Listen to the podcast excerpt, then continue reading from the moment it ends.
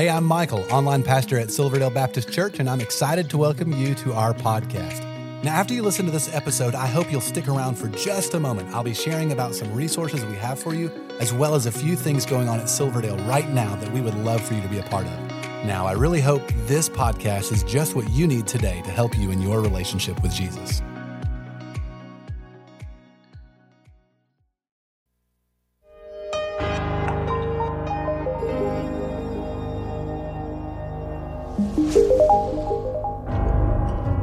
Discovered Silverdale basically through my wife. When they built the church North Ooltewah at the end of the road, my wife tried to get me to go to church, but I would not go to church. The one or two times I did go, I enjoyed it. And I, I enjoyed Pastor Tony's and Pastor Randy's teaching because I felt like I was learning more about the Lord. So I work, I work in Chicago. I'm, I'm only here a few weeks out of the year. So I started listening to Pastor Tony in Chicago on Sunday mornings. And uh,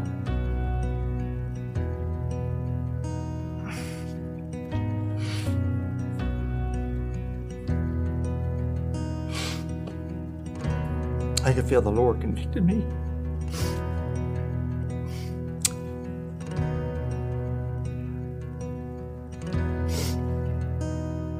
And I knew that I needed to be saved.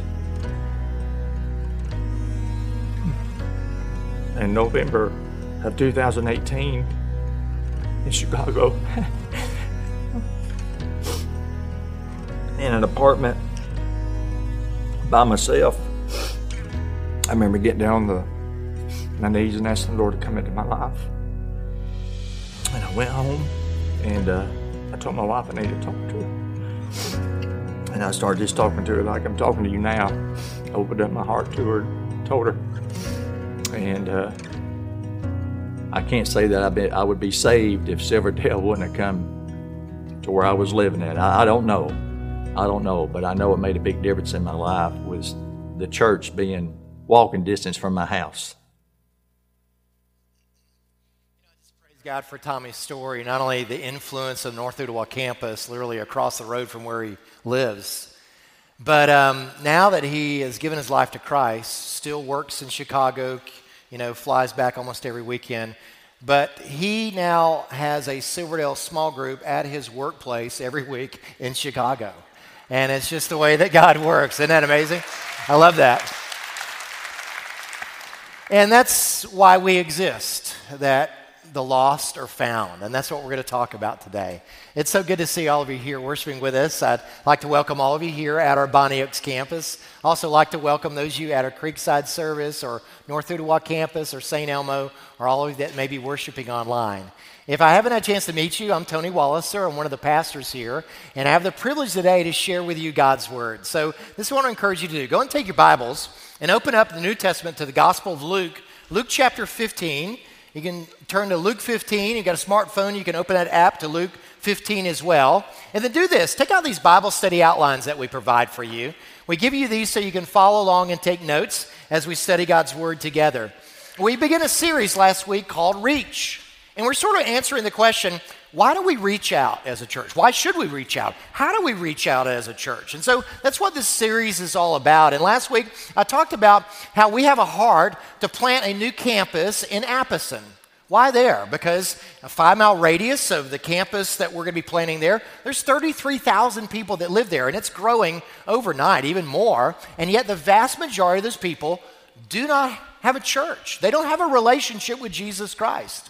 Now, we as a church, we're not just trying to reach Apison, we want to reach all of Hamilton County. I mean, the, the, reality is, is that we're a regional church, and we have people that, you know, come to our church from north of Cleveland to, you know, Chickamauga, North Georgia. And so we're a regional church that reaches a lot of people. But think about it. Hamilton County, there's 365,000 people that live in our county. And the vast majority of them do not have a church home, do not have a relationship with Jesus Christ. Now, the Bible says that whenever a person doesn't have a relationship with God through Christ, Jesus describes them as lost. Lost. Now, that's a very ominous term, but that's the term that Jesus uses.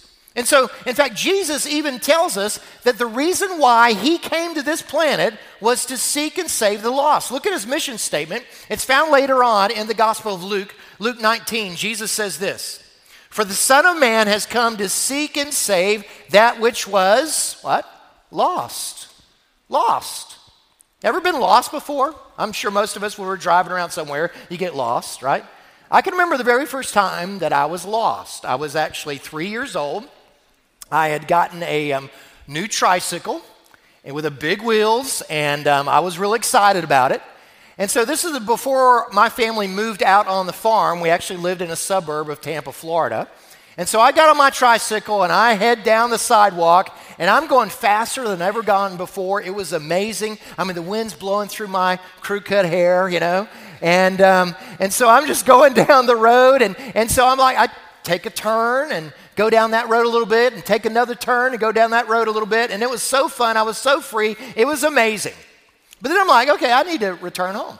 And so I try to, you know, go back the way that I came. And I turn down this road and I'm like, this, none of this looks familiar. I'm like, maybe I went down the wrong street. And so I, I, hustle back and I try to go down another street, and this doesn't look familiar. And suddenly, even as a three year old, I know something's wrong.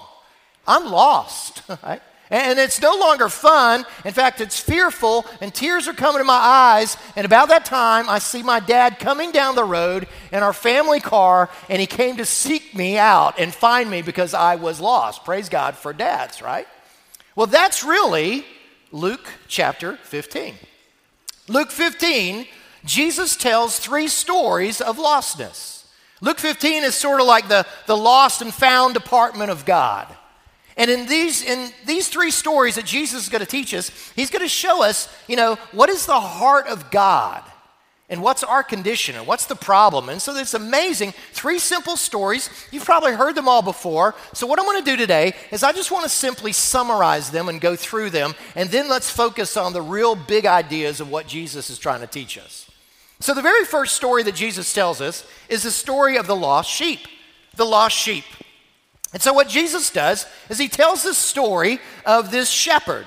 And this shepherd has a hundred sheep, and, and all of them are fine except one. One of them wanders away. He's drifted away from the rest of the flock. And so, what does the shepherd do? The shepherd, because he loves that one sheep, he leaves the 99 in the care of the sheepfold, and then he goes looking for that lost sheep, just like my dad came looking for me. And as soon as he finds that lost sheep, he puts that sheep on his shoulders and carries it back to the sheepfold.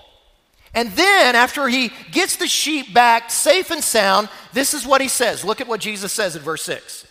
He calls his friends and neighbors together, saying to them, Rejoice with me, because I have found my lost sheep. And then Jesus makes this commentary I tell you, in the same way, there will be more joy in heaven over one sinner who repents than over 99 righteous people who don't need repentance. So that's the heart of God. And so, just in case we miss the heart of God in that one parable, Jesus then tells a second one. It's the parable of the lost coin. The lost coin. And so, what we have here is this story. This woman has these 10 silver coins. And most biblical scholars will say that most likely this was part of her dowry for her to get married. And what they would do is they would take these, um, these 10 beautiful coins and they would make a headdress, much like this picture here. And they make this headdress, and basically it would be a sign of her fidelity and loyalty to the marriage, much like a, a wedding ring, you know, or a wedding diamond kind of thing. And we don't know exactly what happened, but you know, as the story goes, this woman loses one of these coins. Maybe, you know, she was taking it off at night and she throws it on the floor and she wasn't careful with it. I don't know. And it, and it just gets detached. One of the coins gets detached and rolls into a dark corner. And so the next morning she goes to put it on and one of them is missing. Oh my goodness. I, have misplaced it. And so, what does she do? Jesus says that she lights a lamp and she gets a broom and she literally cleans the entire house looking, seeking for that one lost coin. And when she finally sees it, this is what she says. Look at it in verse 9. When she finds it, she calls her friends and neighbors together, saying, Rejoice with me, because I have found the silver coin I lost. And then Jesus makes this commentary I tell you, in the same way, There is joy in the presence of God's angels over what? Uh, over the fact that, you know what, my team won, over the fact that my politician got elected, over the fact that, you know what, um, I got a new car. Look, those things bring joy on earth, but what brings joy in heaven? I'll show you what. Over one sinner who repents. Our passions, our heart, our celebration ought to reflect the heart of God, right? This is God's heart for the lost. But then Jesus goes from, okay, the lost sheep, the lost coin. Then he tells the longest story. It is the lost child. Jot that down. The lost child. And so, what Jesus is going to do, he's going to tell us this story, and you've heard it before. Most of us know it as the story of the prodigal son. And you have this dad, and this dad has two sons. He has an elder son, and the older son is really loyal. He's hardworking, got a great work ethic. He likes working in the family business. But the younger son, you know what? He's sort of edgy. He's free spirit. He doesn't like the family business. In fact, he would love to get out underneath his mom and dad's feet. He's tired of taking orders from his dad, and he just wants to get away. And so the younger son does something unthinkable. He asks his dad, for his inheritance. He said, You know what, Dad? You're going to die one day anyway. I'm getting old. Why don't you, you know, why don't you go and give me the money now so I can be gone? Now, as Jesus was telling that story, that's whenever the, the audience would have gasped because that's unthinkable. Why? Because in essence, what the son was saying is, Dad, I wish you were dead. Give me my money. Now, what's crazy is that the father does it. Look at it in verse 12.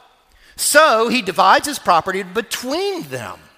Now, it had to be a great expense. I mean, you just can't liquidate all your assets and give, you know, a third of it away to one son, and yet that's what he did. And I'm just in my mind imagine that as he's given this money to this son, he, he brings the son in and says, Son, will you just sit down just for a second? I, have gotten the money that you've requested of me. And, um, but I want to give you a gift as well. First of all, I want to give you this coat. Because, you know, it's a cold world out there, and you need to know that. And you've always admired my shoes, and so I've bought some new shoes for you. And I just want you to know that no matter how far you go away, you can always come home. And, and son, I want to give you this other gift. I want to give you my signet ring. And I want you to put it on your hand, and I want you to just know it's, it's got our family crest on it. That even though you're, you're away from the family, you need to know that you can always come back. You always belong to this family. Now, this is what I want you to do, son, before you leave. Your mom's in the kitchen. She's crying because she's so worried about you. Would you please give her a hug before you leave? And Jesus says the son gets the, the money and he goes as far and as fast away from the father as he possibly can. Jesus says he goes to a distant country. And he goes there and he's a good looking kid. He's got a lot of money. He's got a ring on his finger, new clothes. Oh my goodness. He is, he's living high on the hog. And so he finds himself a watering hole and he says, Hey, everybody, drinks on me. And suddenly he's got a lot of friends. He's got a lot of girlfriends. And things are going great as long as the money's around. But then Jesus says there's a downturn in the economy. And what happens? Suddenly he doesn't have any money anymore and suddenly he doesn't have any friends anymore. And so he's like, How am I going to survive? Well, I got to pay my rent. And so what he's going to do? Well, you know what? I, uh, this coat, uh, I'll hawk this coat. And that gets him by for a little bit. And, and then suddenly gets a little hungry and he's like, Well, I can't eat these shoes. And so he, you know, goes to the pawn shop and he sells his shoes so he can have a few meals. And then he's about to get kicked out of his condo, and he's like, Well, this ring's not doing him any good. Let me, let me hawk that as well. And so he's got a little bit more time in his condo, but what happens? Eventually, he gets kicked out. He's got no friends, he's got no place to stay, he's literally homeless, and he's looking for a job, and nobody's going to hire him because he's a foreigner. But there's only one guy that will hire him. It is a sadistic pig farmer who thinks it's funny to have a Jewish man slopping his pigs.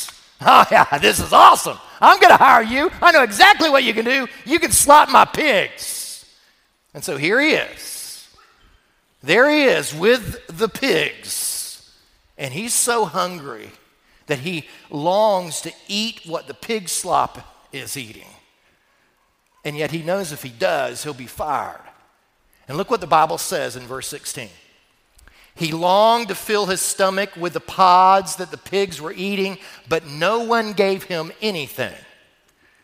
Now, this is typically when we get mad at God. God, if you really loved me, if you really cared for me, you would rescue me from this mess that I'm in right now. But can I tell you something? That's not how it works, is it? There's a little thing called free will. And God has given every one of you free will, and free will demands that you reap the consequences of your choices. And God does not bless your mess. God rescues us once we what? Repent. Right? That's what the Bible says. And so here he is, he's starving to death, and suddenly the Bible says, Jesus says he comes to his senses. He starts remembering home. He starts remembering his mama's cooking and the warmth of his room. And he says, I know what I'm going to do. I'm going to return back to my father and I'm going to say, Dad, I was wrong. Please forgive me. I, have sinned against you, I've sinned against God. I mean, I, have I've broken every commandment you taught me in the Bible. Uh, I'm so sorry, Dad. I'm no longer worthy to be called your son. In fact, I know you have hard hands. I'll sleep in the bunkhouse. Dad, hire me as one of your hired hands. I won't even use my last name. No one has to know that I'm your son. Just please take me back. And so he gets up and he starts heading back home. But then Jesus says, What's been going on meanwhile back on the ranch? Well, you see, there's been the father there. And Jesus tells us that the father is every day he comes to the edge of his property and he looks over the horizon, longing, waiting for his son to come home. And every day he looks, praying, wanting, longing, if the son would just come home. And days turn into weeks, and weeks into months, and months into years, and years pass. And every day the father is longing, looking, hoping the son will come home. And then one day, as he's looking, he sees a figure coming down the road. And he, he, his heart heightens and he's like, Could that be my son? And the closer he gets, he goes, That looks like my boy. He looks a lot thinner than he did, but that looks like my boy. And then what does he do? He does something that no dignified Jewish man would do. He, he pulls up his robe and he runs to his son. Now, his son has this little speech that he's memorized. You're right, when he get in trouble, he always memorizes this, I'm going to apologize. And he's got this little speech all made up. And he starts his speech, uh, Father, I've sinned against you, I've sinned against God. And, and he can't even complete his speech because the dad is hugging him and kissing him so much. And then the dad yells for his servants, Come, come, come here, bring a coat for my son, bring shoes, put a ring on his finger let's kill the fatted calf. Why? Look at what Jesus says. Because this son of mine was dead and is alive again. He was lost and is now found. That's a beautiful story. That's the story of the heart of Almighty God. And we think that's the end of the story, but it's not the end of the story, right?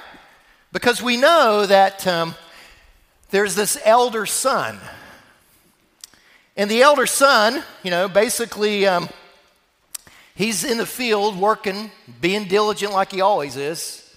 And he hears the celebration in the house, and he asks one of the servants, Hey, so what's going on? He says, Man, you hadn't heard? Your younger brother's returned home. You know, your brother who left and broke your mom and dad's heart. I mean, he's come home, and your dad says, Hey, let's throw a barbecue for him. And I mean, the older brother was just mad. And so the father comes out to the elder son and says, Son, what's wrong? And he says, Dad, I don't understand. I mean, this son of yours, he's taken your money. He has spent it on loose living and wild women and drugs and alcohol. And, and now he comes back all broken and messed up. And, and you throw him a party? Thanks, but no thanks. I don't want to be a part of that. And, and so, how does the father respond to the elder son. Look what he says in verse 31. Son, he said to him, You are always with me. Everything I have is yours. But we had to celebrate and rejoice because this brother of yours was dead and is alive again. he was lost and is found. So, those are the three stories. The three stories of the lost sheep, the lost coin, the lost son. But what do they mean? Well, I want us now to move beyond the stories to now let's talk about what do we learn from these stories? Because I believe that Almighty God wants us to learn something from these stories for our lives and for our church. And there's at least three things, there's more than that, but there's three things that I really see that we can learn from these stories. And I want you to jot them down. Number one, first of all, people are valuable. People are valuable. I mean, why is it that a shepherd would leave 99 sheep and go after the one? Because that one sheep is valuable. Why in the world would the woman, you know, light a lamp and sweep her entire house looking for that one coin? Because that one coin is valuable. Let me just say this you are valuable to Almighty God. You are valuable. Now, how do you and I determine value? I mean, how do we determine, okay, this is the value of something? Typically, the value of something is determined based on what is somebody willing to pay for it, right? Well, let me again remind you of how valuable you are to Almighty God. You see, God bankrupt heaven for you. God sent his only son, Jesus Christ, who walked down the starry steps of eternity into time and space, took on human flesh, lived the perfect life we could never live, and then died our death.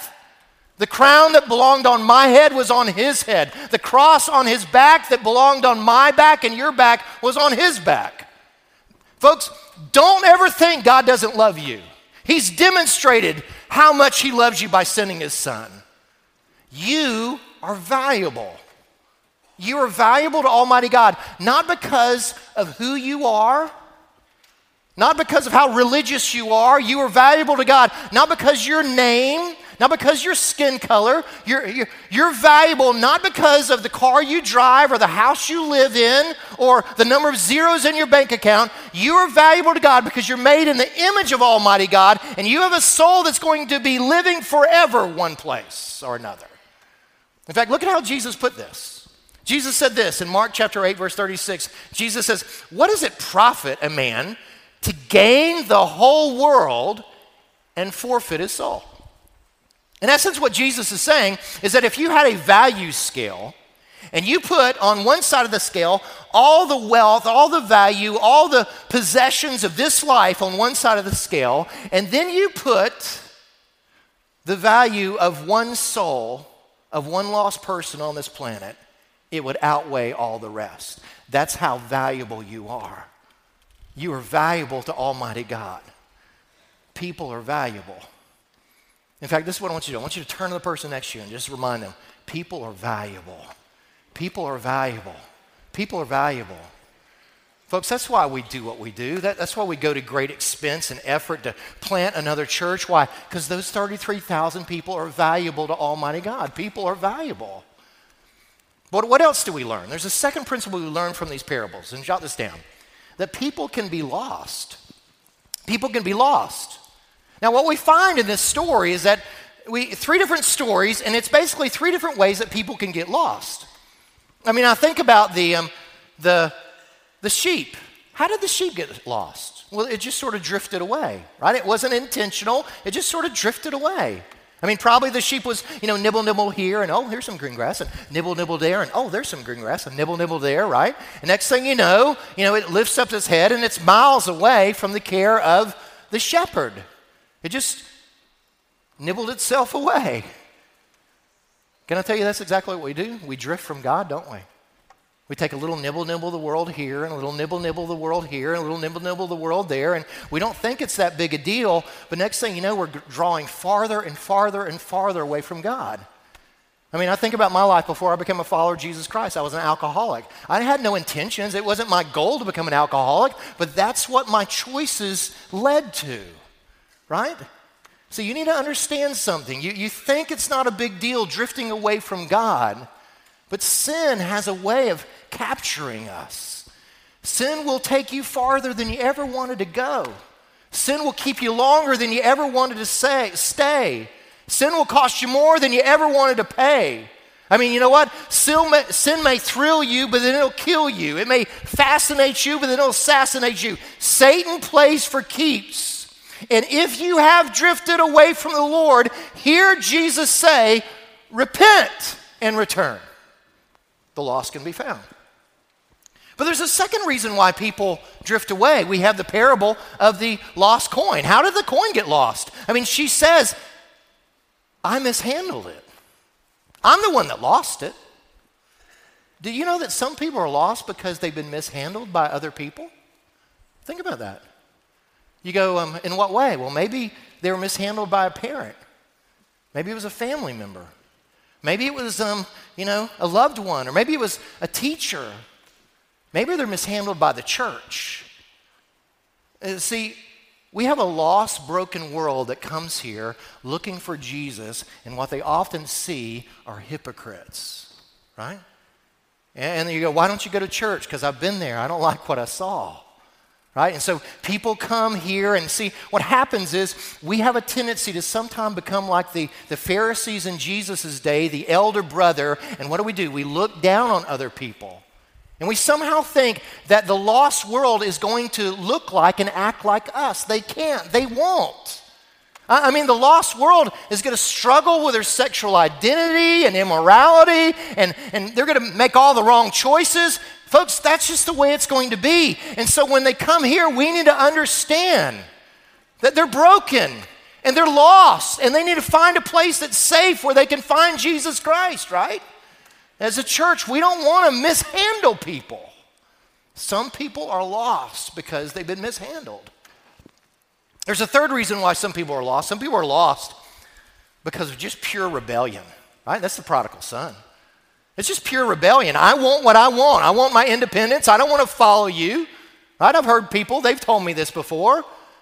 Ain't no God going to tell me how to live my life. Ain't no Bible going to tell me how to live my life. I had one teenager say this to me. He said, My parents ain't going to tell me what to do. My teachers aren't going to tell me what to do. You preachers aren't going to tell me what to do. You know what I'm going to do when I graduate? I go, What's that? I'm going to join the army. Okay. They're not going to tell you what to do.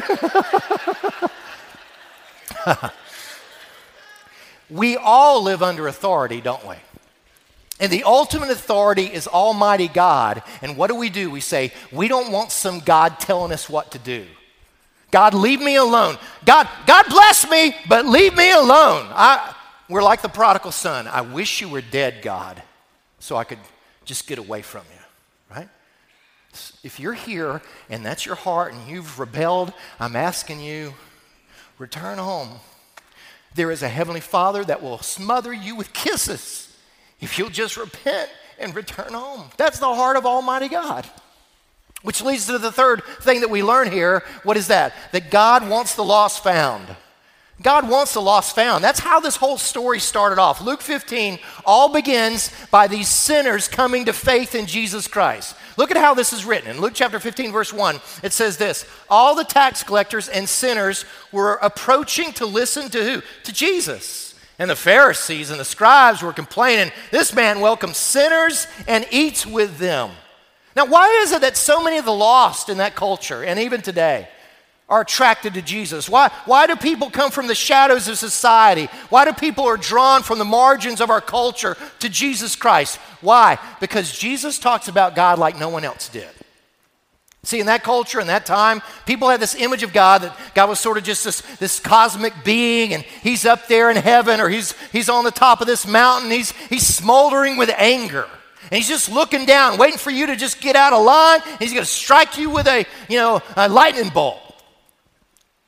Is that how Jesus describes God? No. Jesus describes God as a father who lets us make our choices but longs for us to come home. We have a Father, Almighty God, who literally stands at the edge of eternity and looks out over the horizon and he waits and he longs for you to come home. And, and whenever he sees you coming home, what does he do? Well, look at it. Look at it, verse again, verse 20. But while the son was still a long way off, The father saw him and was filled with compassion. He ran, threw his arms around his neck, and kissed him. Now, again, in the ancient Near East culture, that would have been unheard of. No grown man runs. Why? Because they wore robes, right? I mean, what did you have to do? You have to be like lifting up your skirt and tucking it in and going for a jog. Man, no dude does that, right? But this dad did. Why? Because he couldn't wait another second to reconcile with his son. And as soon as he saw him, what did he do? He embraced him and filled his face with kisses. Now remember, this boy's been slopping pigs. You know, I grew up as a hog farmer. You hang out with pigs, you do not smell good. But, less about the stench. He just loved his son. Can I tell you, that's the heart of Almighty God for you. That's the heart of Almighty God for this world. God longs for the lost to be found. Now, probably every one of us can relate to the prodigal son, right? We've all drifted, we've all repented, we've come home, we've, we've sensed the grace of God, the forgiveness of Almighty God, right? We, we felt God's love, and as we return to Him, man, that's the gospel. But this is what I've discovered that over time in the church, it seems like the longer we become Christians, the more and more we start looking like the Pharisees in Jesus' day or the elder brother in this story. And we somehow begin to start thinking that we're better than a lost world. Well, we, we're trying. We're, we're at least hanging around. We're not acting like they're acting. I mean, you know, you know Jesus, these guys, the world is just so bad and, and they're so sexually messed up and, and they're making all the wrong choices. And, and you know what's amazing is that the Father doesn't deny any of that. It's true, they are. But look at what he says this brother of yours was dead and he's alive again. He was lost and found. It, it's worse than what you thought. Your, your brother's actually dead and now he's alive. And that is the heart for Almighty God, and that should be our heart. If that's the way God sees the lost world, and every Sunday God doesn't just look with happiness and pleasure at you worshiping here, but He's looking with grief and sorrow of those that are not here, then that should be our heart. That we should have the heart of God that longs to go out and seek and find the people that are far from God and help them come in and love them into the kingdom of God. That's our calling. That's why we do what we do. Let me close with this. Over 15 years ago, I happened to be shopping at a um, Lowe's and I was buying some adhesive numbers for my mailbox. And as I was just looking at different styles, suddenly um, over the intercom came this announcement Attention, employees and shoppers. We have a code Adam. There's a three year old boy with blonde hair wearing a light blue shirt who has disappeared. Please help us look for him. And suddenly, the entire place went on alert. I mean, the employees began to, you know, scurry about. The doors were shut. No one was allowed to leave. The police were called. You know, customers that were shopping, suddenly we stopped our shopping and we start looking. Okay, is this a place where like a three year old boy would hide? Is this a place? And everybody's looking. And you're thinking, I sure hope he wasn't kidnapped. And then suddenly, uh, five minutes later, this announcement comes over the intercom that says, Cancel Code Adam the little boy was found. And I experienced something in Lowe's I've never experienced before. There were applause and cheers, and everybody's looking at each other with big smiles. Why? Because the lost boy had been found. When I got in my car and drove away, I thought, why can't the Church of Jesus Christ have that kind of unity, that kind of passion, that kind of purpose? Because that's what we're called to do not just to reach lost boys and girls, but men and women and mom and dads that have drifted far from God. We are called to go and reach them. That's why we do what we do. That's why, why our church operates the way it operates, because it is God's heart that the lost be found. Amen. Let's pray together. Gracious Lord, thank you so much for your word. Lord Jesus, thank you for your heart and passion for the lost world. oh Lord, help us to have a similar heart. God, I am asking that you somehow change us from the apathy that we presently may have as a Christian to have the real heart that you have. God, I'm asking that you now help us respond to you. In Jesus' name we pray. Amen. Well, I hope this was helpful to you. If while listening you realized you need to take the next step in your relationship with Jesus, we would love to help you with that. You can connect with us by clicking the link in the show notes to our website and then clicking the Connect card button. In our weekend worship services, we are in a sermon series called The Seven Commands of Christ. Jesus gave dozens of commands, and as followers of Jesus, we should obey all of them. Over the next several weeks, we are focusing on seven that will change your life. We would love for you to join each week at one of our campuses, or you can attend online. You will find service times by clicking the link in the show notes to our website. You know, there's so many ways for you to get involved and be a part of what God is doing here at Silverdale, and we really want you to feel welcome and a part. So please stay connected. Be sure to like and follow us on the different social media accounts. You'll find all the links in the show notes of this episode. And lastly, help us spread the word about this podcast. Take a moment to share this episode with your family and friends. Again, we appreciate you listening and hope you will join us again next time.